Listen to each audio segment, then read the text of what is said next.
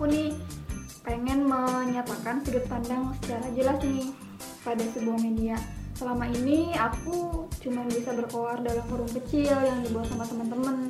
Tapi kali ini aku diajak nih untuk ikut berkontribusi dalam sebuah proyek. Bisa dibilang tempat di mana kita bisa berbagi cerita, bisa berpendapat, bisa sharing mungkin ya. Semua bisa di forum bicara nyata. Jujur ya, senang banget bisa ikut mewadahi banyak orang untuk bisa mengungkapkan apa yang pengen mereka ceritakan, apa yang ada dalam benak mereka, apa yang ada dalam pikiran mereka,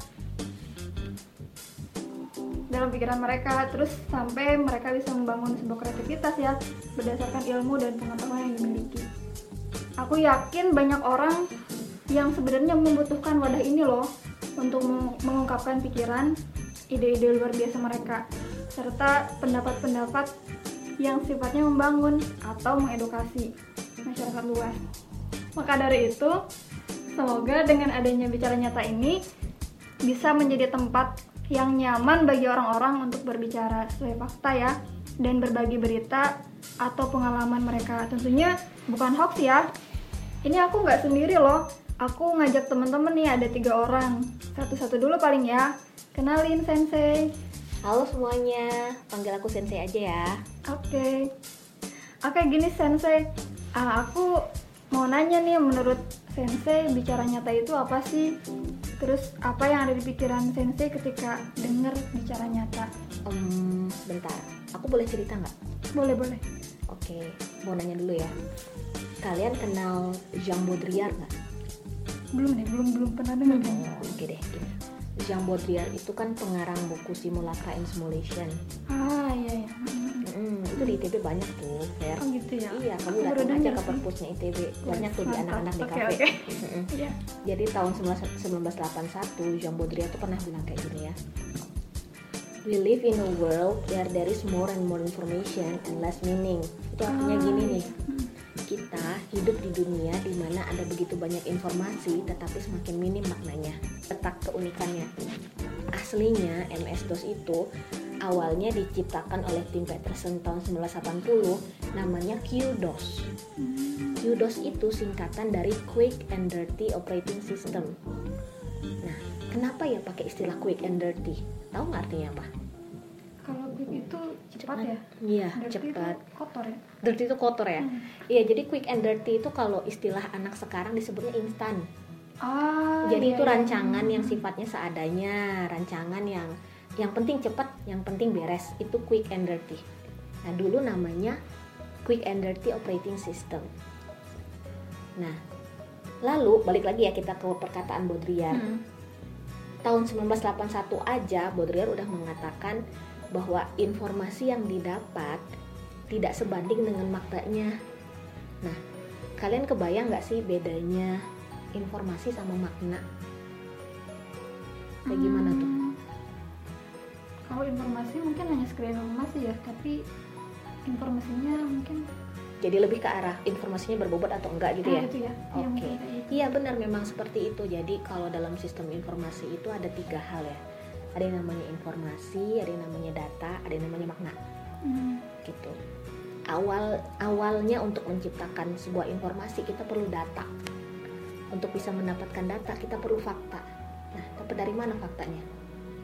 Harus observasi dulu. Harus memastikan dulu apakah itu benar atau tidak. Nah, dari fakta dihasilkanlah data. Dari data diolah menjadi informasi. Nah, sehingga informasi itulah yang menghasilkan makna. Menurut kalian nih, kalau sekarang terjadi banyak hoax ya, kira-kira itu salahnya di informasi atau salahnya di data? Kalau kata aku sih di data. Kenapa? Karena gini, orang itu kadang mencerna informasi, mendapatkan informasi itu mereka langsung terima aja gitu. Jadi mereka nggak mencari tahu dulu ini kebenarannya seperti apa sih gitu.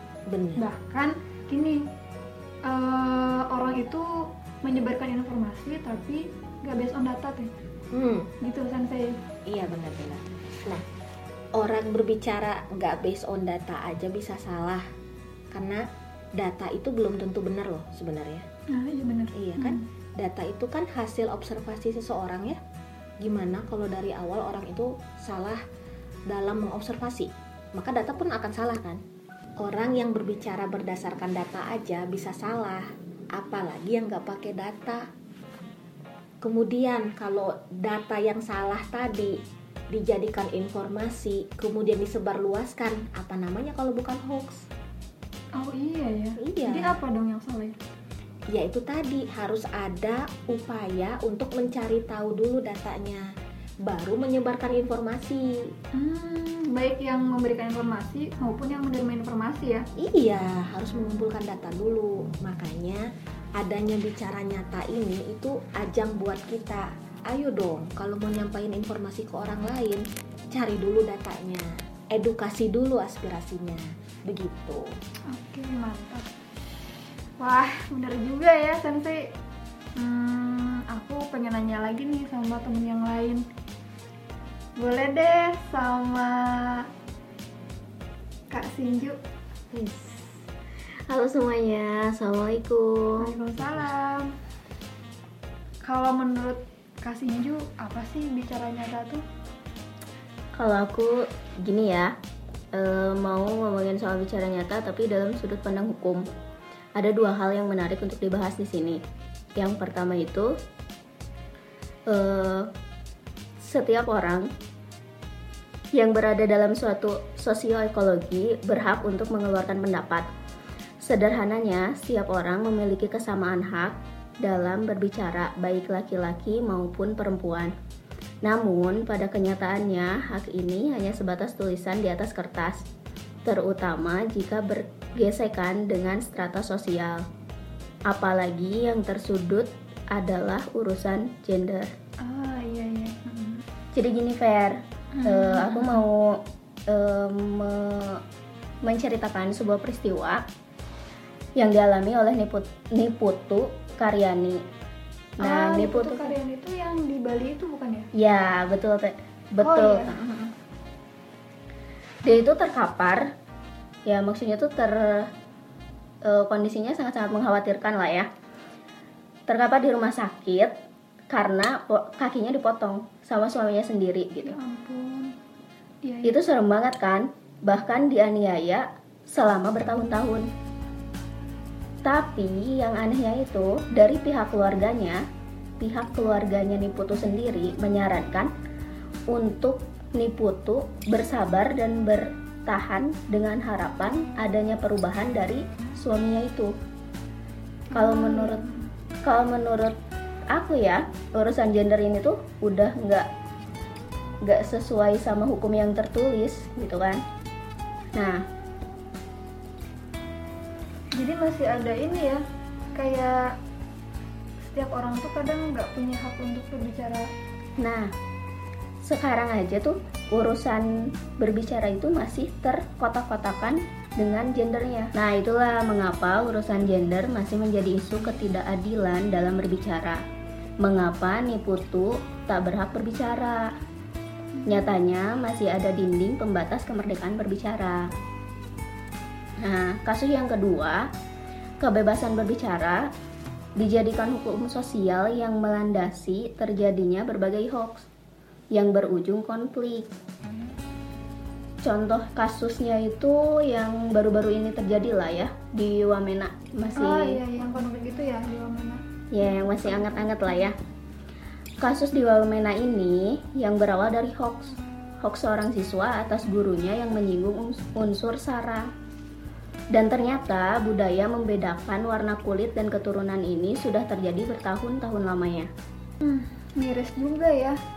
Kedua hal itu terasa tak berbanding lurus, keduanya berjalan pada ruang yang sama, namun tak saling bersinergi. Hukum pada dasarnya bertujuan untuk mengatur dan melindungi masyarakat, memberikan hak pada siapa pun untuk bebas berbicara. Tapi harus ingat juga, hukum ini bersifat melindungi sehingga segala bentuk ujaran kebencian, informasi hoax kelompok tertentu perlu disterilkan. Kita ini ada untuk bicara nyata, baik tertulis maupun lisan. Alangkah eloknya untuk tetap pada cita-cita bersama yaitu NKRI. Iya betul tuh Fer. Iya. Jadi emang kita harus e- sesuai dengan cita-cita negara ya. menegakkan keadilan termasuk salah satunya bebas berpendapat. Harus selalu ditegakkan tanpa memandang status sosial apa pun. Bener nggak? Iya iya, setuju setuju. Oh ya, terakhir nih aku pengen kenalin juga nih teman aku. Eh, panggilannya Uje, bukan Ustadz Jeffrey ya. Bukan, bukan. bukan ya. Ini salah satu-satunya temen cowok di sini di forum ini. Boleh kenalin dulu? Hai semuanya. Hai. Eh, panggil aku Uji aja. Oke. Baiklah. Kalau menurut kamu gimana sih Je tentang bicara nyata? Kalau menurut aku sih gini ya. Semua manusia itu dianugerahkan untuk bisa berbicara apa pun tanpa ada batas. Hanya saja apa yang kita bicarakan itu menuju ke arah yang lebih baik atau yang buruk. Bahkan dari sebuah perkataan mampu merubah hidup seseorang. Sebuah perkataan mampu mempengaruhi seseorang dan sebuah perkataan juga mampu mengobarkan semangat hanya lewat kita bicara loh. Tapi perkataan juga mampu merubah seseorang dari baik menjadi jahat. Katanya sih kayak si Joker yang sempat waktu menjadi trending waktu itu. Ah, film Joker itu ya? Ya, Iya, iya.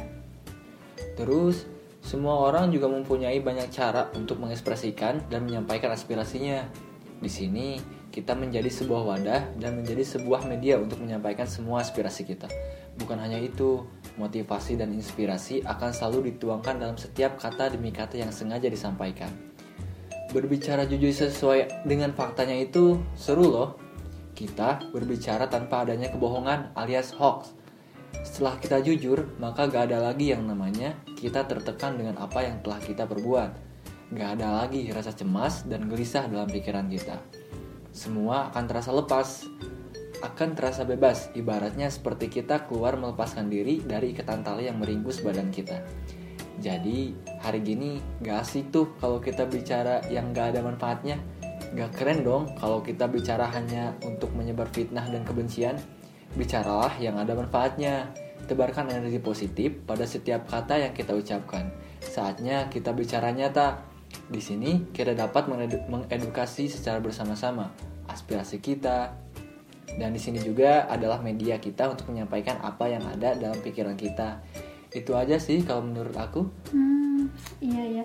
Aku paling suka tuh yang kata-kata kamu tebarkan energi positif pada setiap kata yang kita ucapkan. Itu bermakna banget. Oh iya. Iya. itu harus sih karena setiap eh, energi positif itu mampu mempengaruhi semua orang. Hmm, oke oke. Jadi sebenarnya di sini tuh kayak wadah di mana kita bisa ngobrol santai, ngebahas apa yang sedang menjadi tren ya, atau Iya. hal-hal yang selama ini sering dipertanyakan di masyarakat itu. Iya betul Fer. Mm-mm. Nah semoga dengan ini kita bisa saling terbuka serta memberi banyak kesempatan untuk bisa berbicara bersama orang-orang hebat di masa yang akan datang. Amin, siap.